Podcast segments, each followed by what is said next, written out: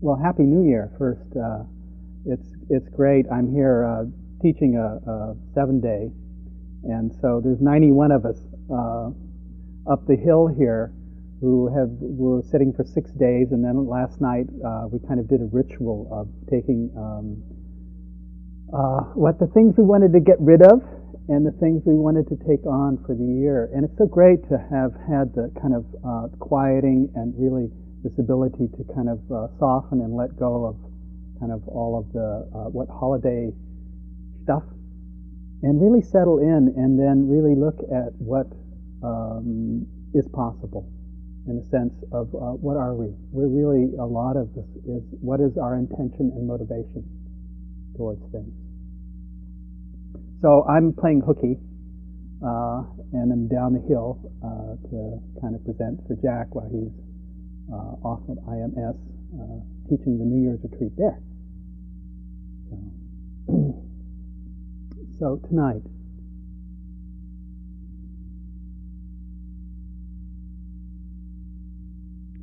First, I'd like to just start by acknowledging, uh, really, uh, when I teach, is, is that uh, I don't know a lot, and um, and this is quite a mystery of uh, of being here. And so there are a lot of unseen forces and kind of uh, collective, um, really unconscious, that is actually in play. And uh, I feel it's important to acknowledge uh, that first of all, is sort of the unseen. Uh, the second piece I would like to kind of bring to you is that one of the practices uh, here is sitting. It's also uh, how do we listen? And so a Dharma talk actually can be, um, you can kind of just be off and hear little pieces of it, or you can really put your full attention here. And for me, a lot, what that means as far as practice is putting 80% of your attention actually in your body. So right now, as you sit here, there's kind of your butt on the chair, the pillow or bench or whatever, and there's a sense of grounding the mind. And there is actually a sense of, there's a capacity for peace simply available to you here and now.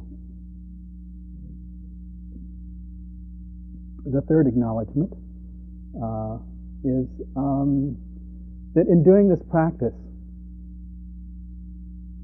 uh, we do it first of all uh, to find, in a sense, a sense of peace and freedom for ourselves.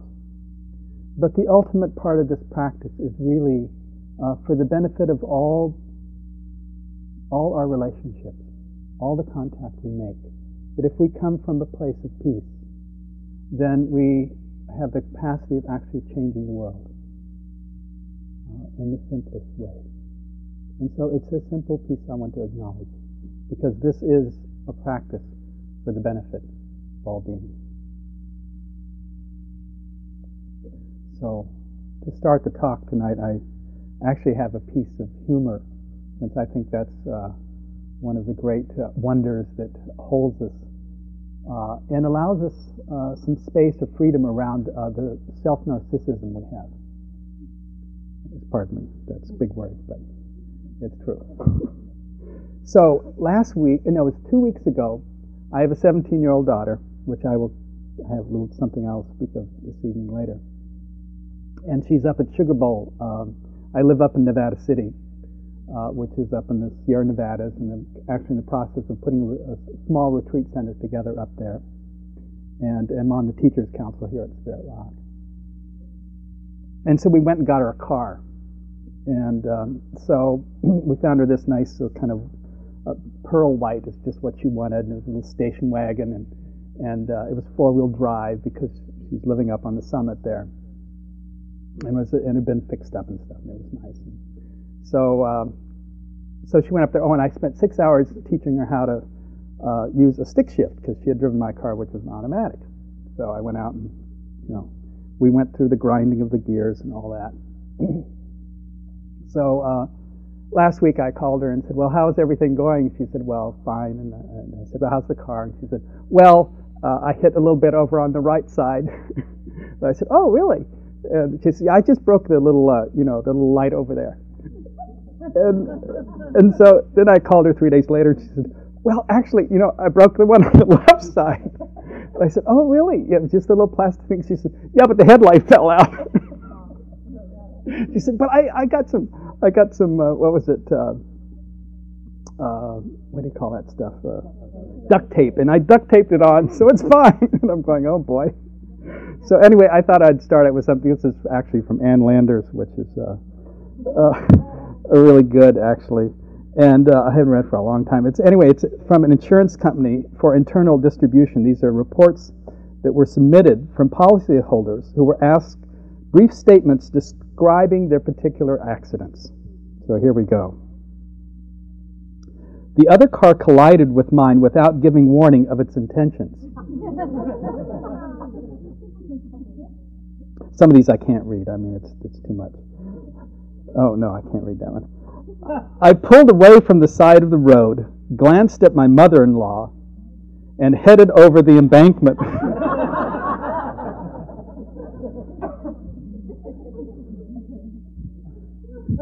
the accident occurred when I was attempting to bring my car out of a skid by steering it into the other vehicle.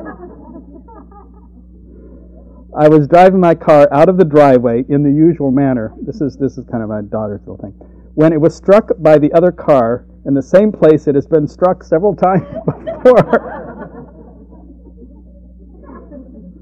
well, this one's not, well, anyway. I was on my way to the doctor's with rear end trouble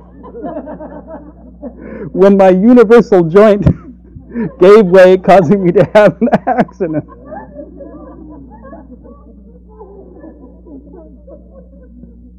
As I approached the intersection, a stop sign suddenly appeared in a place where no sign had ever appeared before.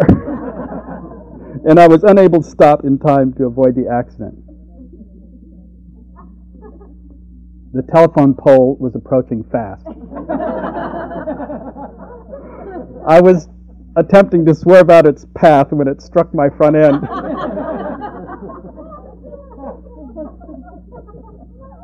See, some of these I didn't want to read. Here's what it's.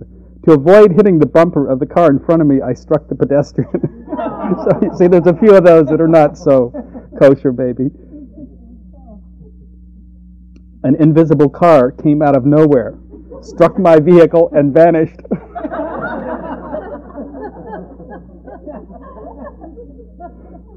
when I saw I could not avoid the collision, I stepped on the gas and crashed into the other car.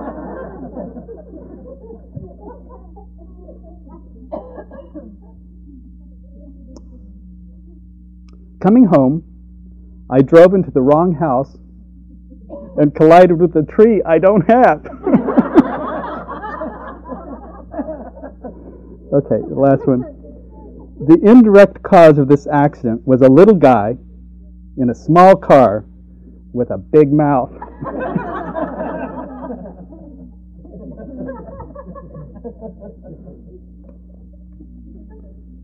we always need a little of that. So,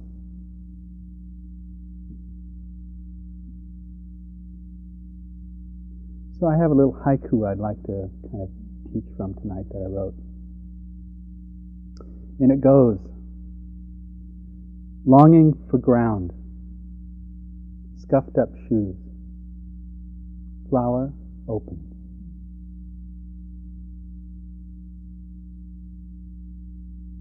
So, longing for ground.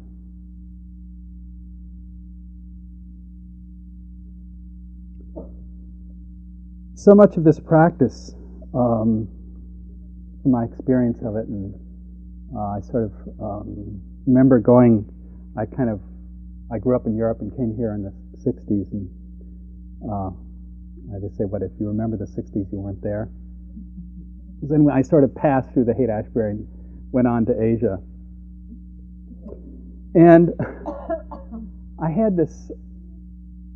I guess it's a cultural uh, delusion uh, that somehow this spiritual journey, which uh, I was attempting to um, follow in some way, that somehow that it was out there somewhere, and that somehow that um, through um, fasting is and uh, denying the body in some way, that I could gain some form of spirituality. And I remember my first year in Asia, I was sitting up on a hill outside Kathmandu, and uh, my teacher, Thubten Yeshe, um, at the time, I remember we were just sitting there, and he said, You know, you really have it all wrong. He says, You keep thinking somehow through your mind that it's out there. And he said, Actually, it's much simpler than that. And he just took and he pointed his finger towards me. He said, You have to go through this. You have to go through this.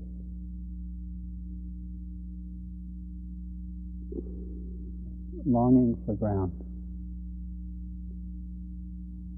This practice is actually, um, in every way, uh, just simply a somatic practice. Uh, it's asking that the mind, uh, which moves faster than the speed of light, And then there's this body, which is actually a chemical and hormonal process that's slow and repetitive. That somehow we have to take these two and bring them together to know, to intuit the world we're in.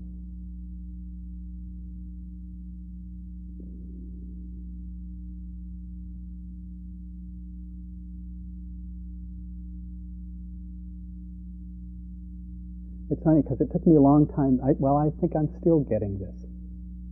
Uh, simply because, um, as a culture, uh, it was something I wasn't taught.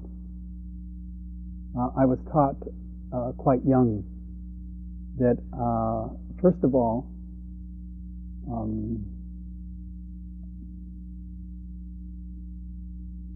that I really couldn't be loved for who I was. That uh, if I learned um, to please and uh, do things for others, then I could be loved. And so there's always this thing of outside myself and this part about survival. And so no one ever taught me to look back and really um, know that actually I am enough. And so the journey was actually to go out and scramble for first uh, this um, world of uh, survival, and that, so all my attention for survival was uh, looking out, uh, hearing, smelling, tasting. Everything was there. And I came to this practice, and then suddenly it was just the opposite. It was something I had to reclaim. And I didn't even know. The first retreat I went to actually, uh, and I'd been in Asia for a couple of years, uh, I, it was a 40 day retreat. And I remember the sitting down, and uh, first of all, uh, I thought I was fine. And I began to sit and recognize, first of all, that I had lots. I, I, started by going back to my life, all the way back to my birth. I'd go over and over. The first 10 days, that's all I did, just go back. I didn't actually do the practice. Uh, but in that process of going back, I realized one of the things I had learned was to be, first of all, disembodied. I really was not connected to my body. I didn't really know what that meant. And I was in denial of my own suffering, the things that had happened in my life. You know, that I had somehow made them up in some different fashion so that I didn't have to feel them.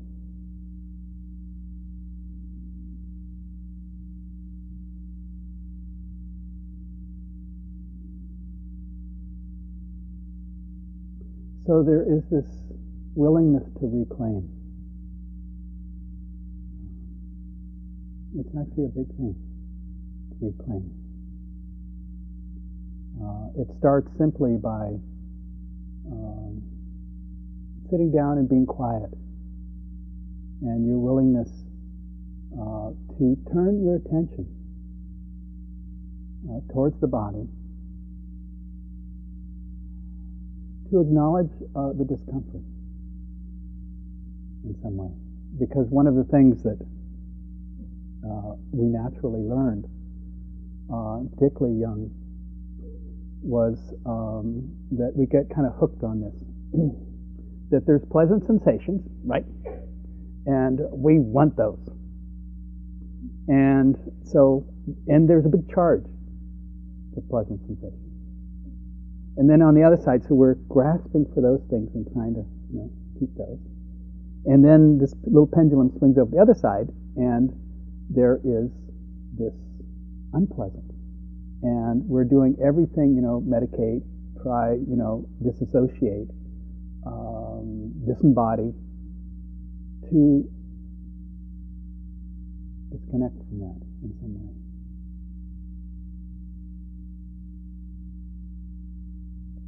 And the practice is simply to sit down and take whatever comes, whatever comes. And that means sometimes there's pleasantness, which is great, um, and also there is unpleasantness. And what it's being asked is actually to look at how you operate. How do you operate? When it's uncomfortable, uh, the first things I learned was to turn away from, disassociate, and if it got really bad, you know, medicate, or shop, or get busy, or talk on the phone, or you know, drive somewhere, or do something. But don't allow myself to simply feel.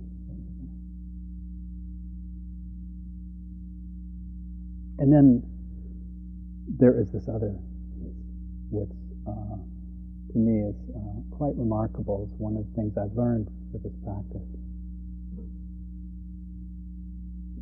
Let's say, you know, things come. Ten moments of pleasantness, okay? You got ten moments of pleasantness. What happens? What do you do with that? Usually, what we do is uh, we we the first two moments we get it. Wow, this is cool. I like this.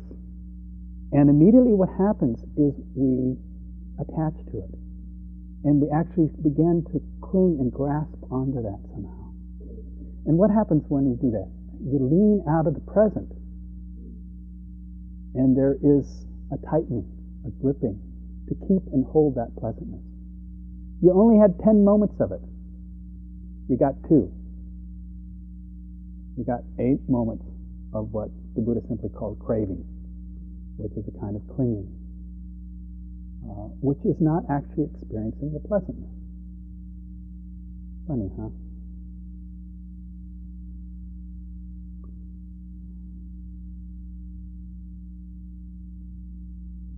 About five years ago, I was in Burma and, I was sitting, and, and um, what they did was uh, it was all Burmese, and I don't know, it was probably about 80 people, and I was this Westerner, so uh, they put me up front. And these people, you know, they sit quite comfortably like this for literally hours. And uh, about hour and a half, and that's about max for me these days. And my knees are getting a little stretched out, and you know. Um, and I would go through, uh, and sitting up there, and also they, I don't know, there was probably a sense of, excuse me, but uh, you know, competitiveness or or looking good, you know, uh, that was there in me somehow. So I'd just stay and sit. And I would go through excruciating pain. And I'd just sit with it, watch it. And it was interesting, at one moment, I had this incredible pain in my left shoulder. And I remember it just sort of being there as a throbbing kind of um, awareness. And as I was sitting there uh, in this kind of lost in the contraction itself, there was suddenly just a, a, just a fraction of a second, and I had a memory of being hit as a child. And I could feel, it was like electrical shock that went through my system. And then I allowed myself to feel what that was like. And as I began to feel that, I knew instantly that as the mind had been connected to the body, that it had, in that moment, connected with some contraction, some old story, some uh, that was embedded there, and it was gone. And it gave me so much confidence in the practice because I knew that was gone, that was not coming again. And that the, the, the, the heart of this practice was this purification process, uh, this uh, acknowledging that there is a mystery, a magic, that happens when the mind connects with the body and its wholeness, that it doesn't want to hold its pain. It really actually, uh, our deepest nature is actually wanting to be free. And longing. That's what we're all kind of doing here in some way. That there is this spark in us. Uh, that uh, is acknowledging this possibility that we can wake up. Uh, we can be more uh, than our um,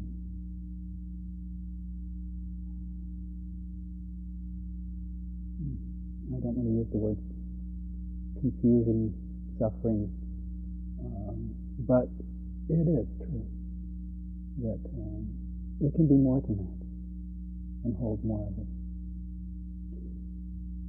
It's interesting in this kind of uh, piece I was talking, this pendulum that swings back and forth uh, of pleasantness on one side, is one of the things that we were taught simply, which makes this particular practice quite difficult to see is that there is a charge on pleasant and there is a charge on unpleasant.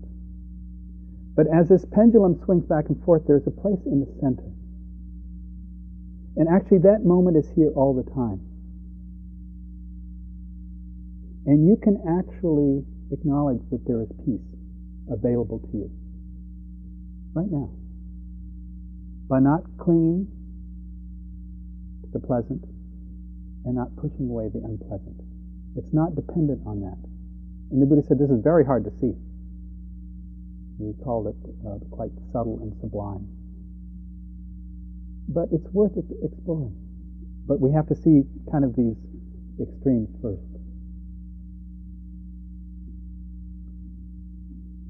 It's interesting in the Balinese culture that, um, and this is just giving you a little contrast of of our, uh, one of our cultural differences, is that uh, a child's womb for nine months, and then when that child is born, uh, they hold that child for 90 days. That means that child is not, it has been in a body, and so it's held against the body, whether it's grandma, grandma, grandpa, uncle, aunt, brother, sister. That child is held. It's also kind of contained in the blanket. And then there is kind of, uh, uh, it finds its own uh, time uh, to make its changes. And one of the things that culturally happened, at least to me, and I think to many of you, uh, was there was some kind of idea how we were supposed to be. And we were supposed to catch up with that in some way. And what happened out of that was uh, one of the easy things that happens is we split off simply because um, what to do. And this practice is this thing of longing for ground, is our willingness to reclaim something that uh, we split off from and lost a long time ago.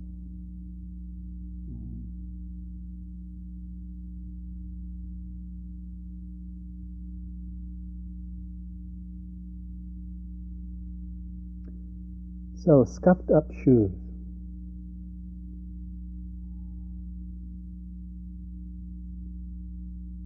You know, uh, we all have pasts and we all have.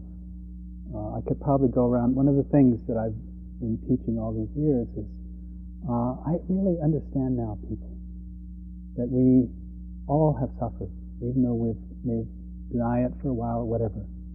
And that every human being uh, has somehow had to struggle uh, to be who they are today.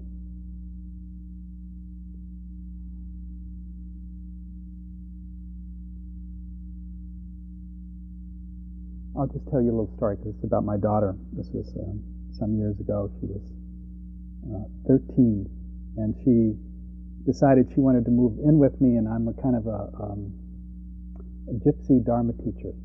Uh, I'm on the road a lot. So she moved in with me, and, and there was kind of things. So I had I had this woman that would come and take care of her um, while I was off teaching and stuff. But she had been in a lot of trouble before she showed up there. There was like this thing about well, she'd been smoking a lot of pot and kind of hanging like kind of like her dad of years ago. Excuse me, but. uh, and um, there was a thing of sending her to a school in Montana, and I said, no, I would, I prefer to take her than than doing that. And so we kind of made some very simple rules, you know, very simple rules, like um, uh, you can tell me anything you want, but I just want to know the truth, okay? And you got to call me by seven o'clock and tell me where you are. Simple, right?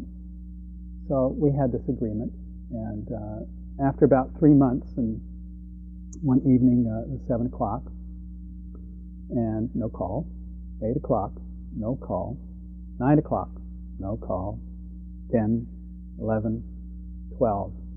By 12, I'm starting to go through that parental um, thing. Um, and, and I thought, well, I, how am I going to deal with this? What is a wise way to deal with this? And I had remembered this story from Ryokan, uh, uh, kind of Zen poet.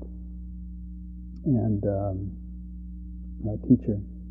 And there was a story that he um, had a nephew who had uh, been in a lot of trouble. And so the family had written, the uncle had written and said, Well, please, could you come and straighten this kid out? You know, being the great Zen master he was. So Ryokan agreed, so he went uh, to the house. And he showed up and he uh, came to the house that evening, and uh, they had dinner, and uh, the young man was there, and uh, the parents, and, and he didn't say a word. He didn't say one word. And he was there really to, you know, give him the old one, two, three, and straighten that bugger out, you know. And he didn't say anything. And as story goes, he sat up all night and uh, the next morning. Uh, and this young man knew what he was there for. But he didn't say anything to him. He didn't, there was no confrontation whatsoever. And the next morning, he actually was leaving, and, and in Japanese tradition, uh, the young man of the household uh, went to tie uh, shoes, the sandals. And as story goes, a tear dropped fell on this young man's hand. And it was enough for him to know that he had come and he was concerned, but he wasn't he wasn't going anywhere with it. And I thought about this and I thought of the beauty of that piece. And so that night, about one o'clock in the morning, um, I'm kind of at my wits' ends. So I sit down and I get a sheet of paper and I began to write. And the first piece I wrote was about fear. About, you know, were you hitchhiking, something happened, I'm really, really scared. And the second one, of course, as you all may know, was I was pissed off. And so I wrote my anger about how this was not okay. I don't care. I need to know. This is our agreement. So Every hour, I would write a paragraph, one about fear and one about anger. So six pages. And I live up in Nevada City, and this is kind of rural, rural area, and there's kind of this river, and, and then kind of very rural actually. And at 11 o'clock the next morning, I get a call from her, and so I kind of think, well, what am I going to do at this point? She says, "Oh, I'm sorry, Dad. You know, I was I went out to the ridge and uh, I was staying at this house and there was no phone. so I couldn't call you. So I went, oh, okay. So then I drove into town and I picked her up and I said, I'd like you to read this. That's all. I want you just to read these six pages. And that was kind of my teardrop, you know. And it's interesting. And I thought about all this stuff about punishment, all the different things I could do, and I realized maybe um, sometimes um, just saying what's so. You know. And it actually, it's great. It. And I'm not saying to try this, please. I'm just saying uh, this piece about scuffed up shoes. Um, there's a great story that Rachel Naomi Remen tells in uh, it's called Tabletop Kitchen Table Wisdom, yes. And it's a story of a young man in Palo Alto who's 24 years old, and he gets cancer. And somehow, being 24, and I have a 24 year old, um, and I and this young man, um, he was so stricken that why me? You know, uh, so young in life uh, to lose his leg. And so he went into this deep, deep depression. Uh, and in that process, um, Rachel then worked with him for two years and uh, kind of doing deep psychotherapy and uh, uh, art therapy and kind of kind of bringing this young man out of this um, well to accept this truth about his life. And after two years, when they finished their work, um, they come back together in this meeting. And uh, she takes out his work, and they're early drawings from when he first um, had had um, his leg removed. And he drew a picture of a vase. And he looked at that and he said, Oh, I remember this picture. He said, And this one is not done. And so she hands him a set of crayons. And from this vase is a vase done. And then in the center of this vase is this crack that goes all the way through the vase. And he's taken a black crayon and he's drawn over and over and over and over and over again. And uh, sort of saying this, this vessel, this body, can never hold water again. And so he takes his crayons and he pulls out a yellow crayon. And he takes from this crack in this face he's drawn. And he draws these yellow lines going out in all directions. And he said, You see here? You see where this crack is? This is where the light comes out. This is where the light comes out. And so, scuffed up shoes to me is really this uh, acknowledgement that uh, whoever you are, whatever story you have, uh, that actually uh, those things that happen to you are actually, if I may be so bold, to say, they are your gifts.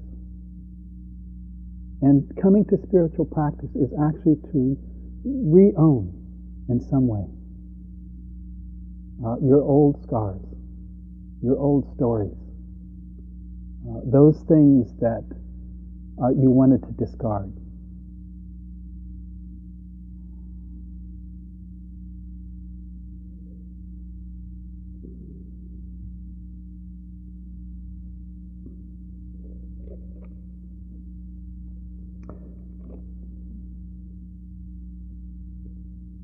I have this story, um, my own story, and um, I spent um, first years of my life down in, in um, Central America, and uh, I had uh, little Mayan ladies that were about this tall and about that wide, uh, who took care of me, and they taught me their language, uh, which was a um, uh, Indian dialect, the Mayan dialect. And then, and my father had a uh, factory down there, and, and um, it was in El Salvador, and there was revolution, and they burned the factory, and we had to suddenly, overnight, come to the States like that. So it was very shocking, and I think you know traumatized everybody in the family. Um, you know, um, and supposedly you know gunfire in the house and things like that. And so we came to the States, and um, I was about four and a half, almost five, and I uh, stopped speaking. And so I was put into a school for autistic children, actually at the University of Kentucky, because uh, I didn't speak. Um, so maybe it was my first retreat. know.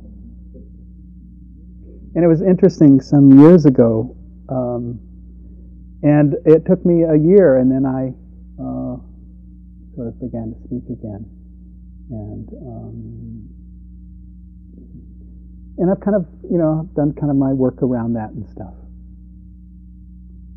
and uh, have learned some wonderful things about that since then, uh, of the kind of gifts it's given me, the pain it was, and also the gifts.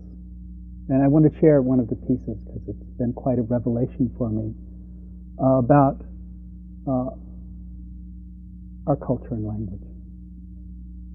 And part of why what was so shocking for me. And it, there was actually a Harvard psychologist that uh, informed me of uh, a language situation.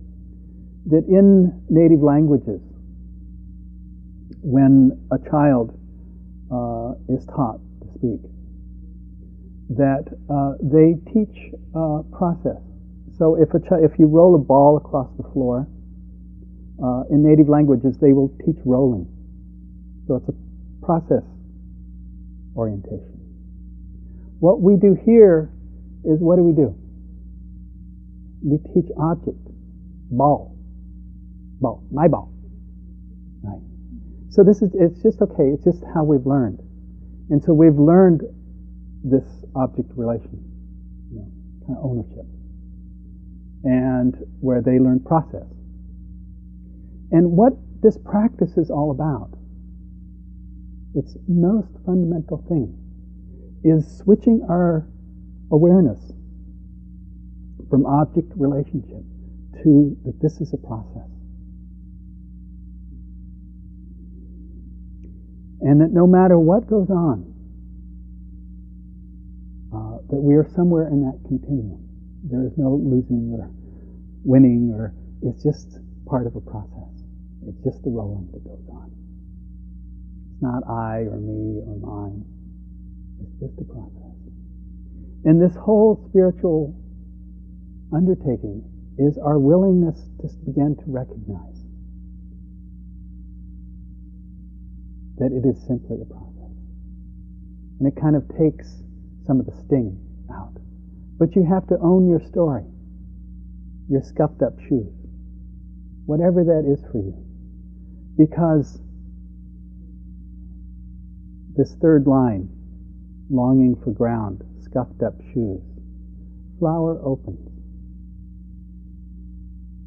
is that once you acknowledge uh, the totality, in the sense of the spiritual journey, is that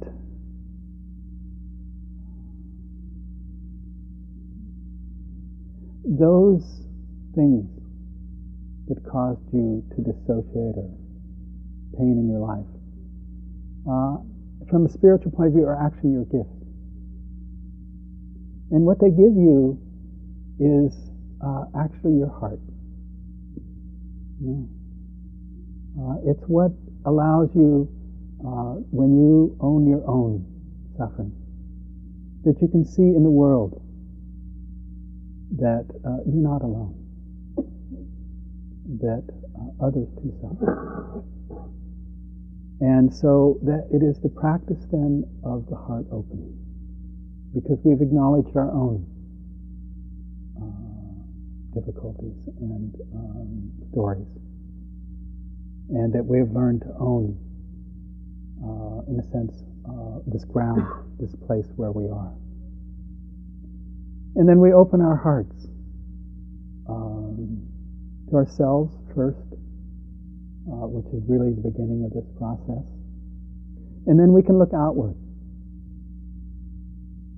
and begin to um, uh, maybe not see so much the first reaction, but what is it below that? Like when there's anger. What is anger? It's the first reaction. Right? It comes out usually out of some kind of hurt. And that we can see that process and not the first kind of thing that arises, the, the cause of that reaction. Helpful, very helpful.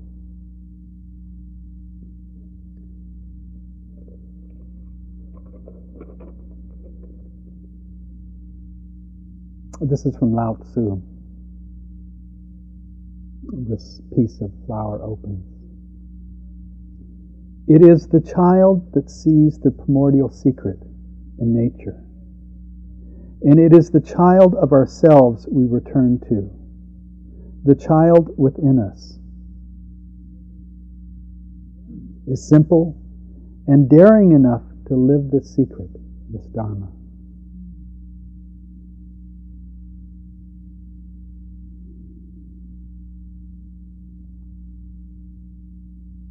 It's not an easy, this is not an easy practice. But it's deeply rewarding. And um, I think sometimes the, if,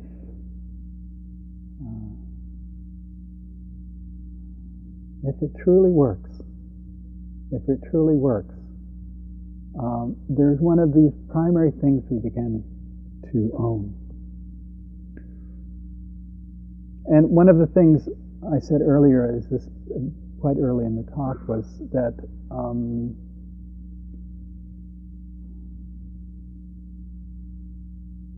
this is simply about love. You know, I think there are three things that I noticed that are really important. Is one is um, I, don't want to be loved. I have the capacity to love, and I'd like to help somehow. Okay? Fairly simple stuff.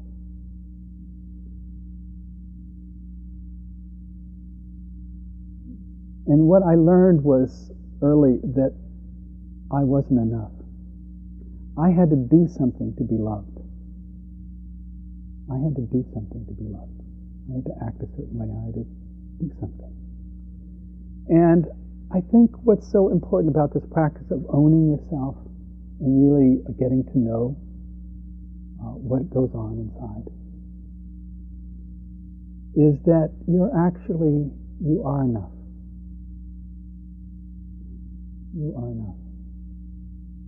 Uh, and it's this willingness to uh, reclaim that piece. Of, you don't have to do anything to be loved. You know, lose yourself for others. You know, uh, it's something uh, I thought was important. But actually, it's this willingness to own yourself and love yourself enough. Love yourself enough so that you can include others. It's much different. Because we have a tendency of, of, well, if I really do this, then I'll be loved. Instead of, I love myself enough that I can include. A whole different kind of psychology here.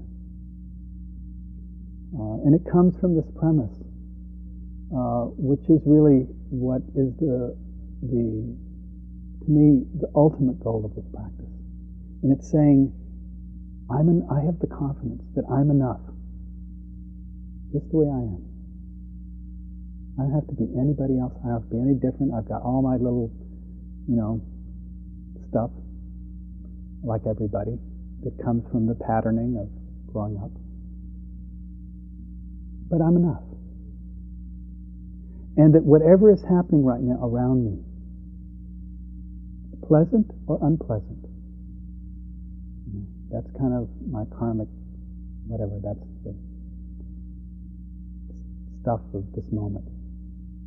It's enough. I don't need more. It's enough. I don't have to push it away. I don't have to try to hold on to it. Simple.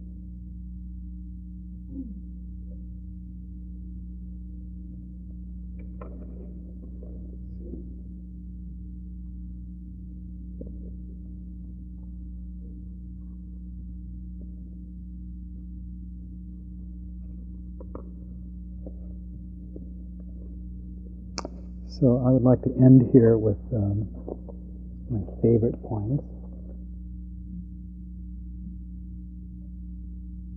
So, longing for ground, scuffed up shoes, the flower will open. Own it. So, this is um, called The Invitation. Probably it's a wonderful poem. Many of you heard it, but it's something that always can be read again and again by or Oriah Mountain Dreamer. It doesn't interest me what you do for a living. I want to know what you ache for. And if you dare to dream of meeting your heart's longing. It doesn't interest me how old you are. I want to know if you will risk looking like a fool for love for your dreams, for the adventure of being alive. It doesn't interest me what planets are squaring your moon. I want to know if you have touched the center of your own sorrow, if you have been opened by life's betrayals, or have become shriveled and closed from fear of further pain.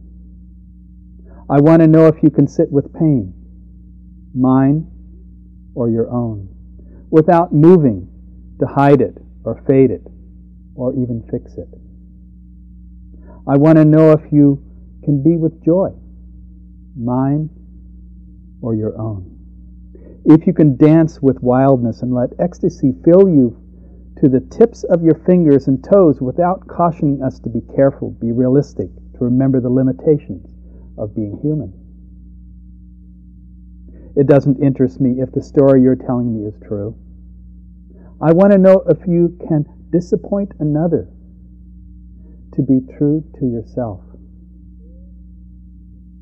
If you can bear the accusation of betrayal and not betray your own soul. I want to know if you can be faithful and therefore trustworthy. I want to know if you can see beauty even when it's not pretty, every day.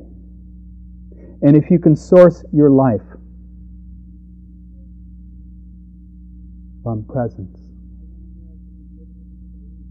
I want to know if you can live with failure, yours and mine, and still stand on the edge of a lake and shout to the silver of a full moon.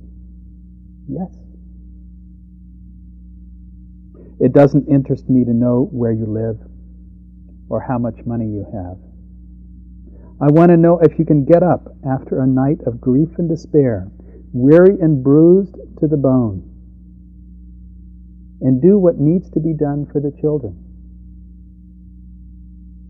It doesn't interest me who you are or how you came to be here. I want to know if you will stand in the center of the fire with me and not shrink back. It doesn't interest me where or what or with whom you have studied. I want to know what sustains you from the inside when all else falls away.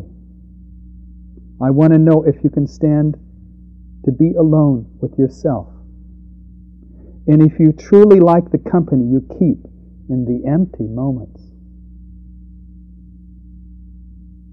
So we're just going to do a short metta to close here, and then we have some announcements. So just bring your attention to this area of heart. And sometimes it's helpful to actually put your hand on your heart. This is a physical sensing of that area.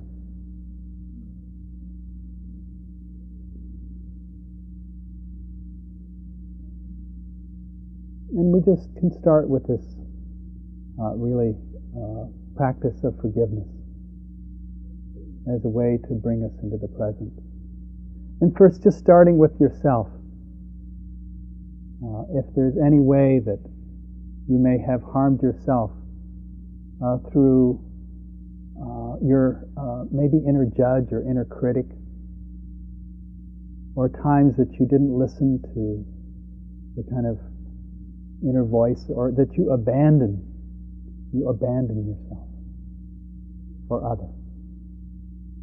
That you extend forgiveness to yourself. And then we can open this on up if there's anyone, you can just repeat these words in your mind. If there's anyone that I may have harmed, knowingly or unknowingly,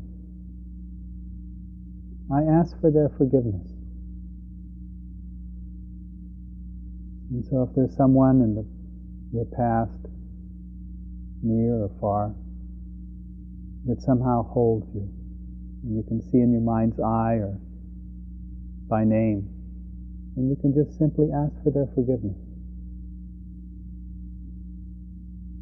May I be forgiven for my forgetfulness or my anger or jealousy or fear. And then just letting letting them go. And now we can just take this one more step farther. And this is not to acknowledge anybody else's acts, but this practice of being free from our past. And so if there's anyone that may have harmed you, knowingly or unknowingly, that you willingly take on this process of forgiveness, uh, to be free from the past. And now just bringing your attention into this area of the heart and this present moment. And just starting with yourself. You can just repeat these are phrases I use. May I be happy. May I be peaceful. May I be healthy. May I be free from any inner or outer harm.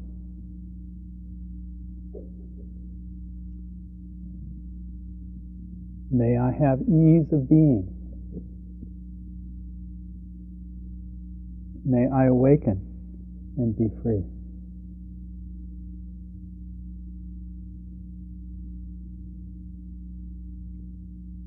And just allowing this to actually be in your body. Uh, so we extend this message out to all the organs and the blood and the lymph. Uh, all the all these mystery, mystery systems that uh, allow us to be uh, present here. And that we extend this willingness to listen uh, to our bodies and to take care.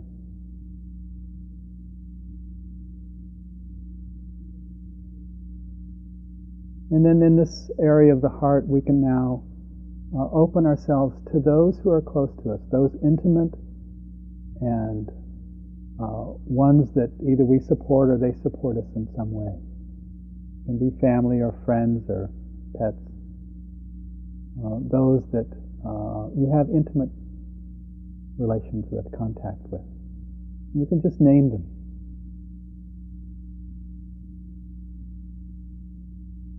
May they be happy. May they be peaceful. May they be healthy.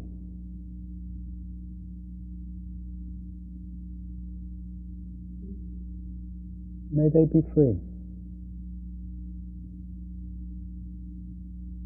And then from those close to us, we can simply just open it up to this room.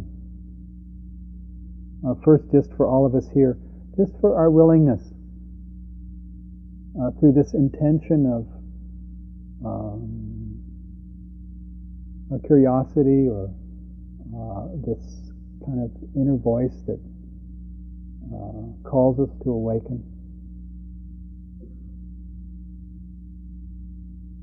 And then on out, and I'd like to extend it to those uh, 91 yogis up the hill who have been sitting here for six days. Um, that they can also extend their peace to us uh, and our thankfulness for them being on the mountain right now uh, for all our benefits. And then on out to the turkeys and the the deer and uh, all the creatures on this land. And then on out to um, people in the city and out and towards the beaches and north and south, uh, in all directions, so that uh, we acknowledge first our interdependence with the earth, the air and the water, and uh, that we acknowledge uh, that interdependence. And then on out to uh, human beings and of all, known and unknown to us in all directions, uh, that uh, we may all be in harmony with each other and with the earth, uh, so that we can all live in peace. May all beings everywhere be happy and peaceful.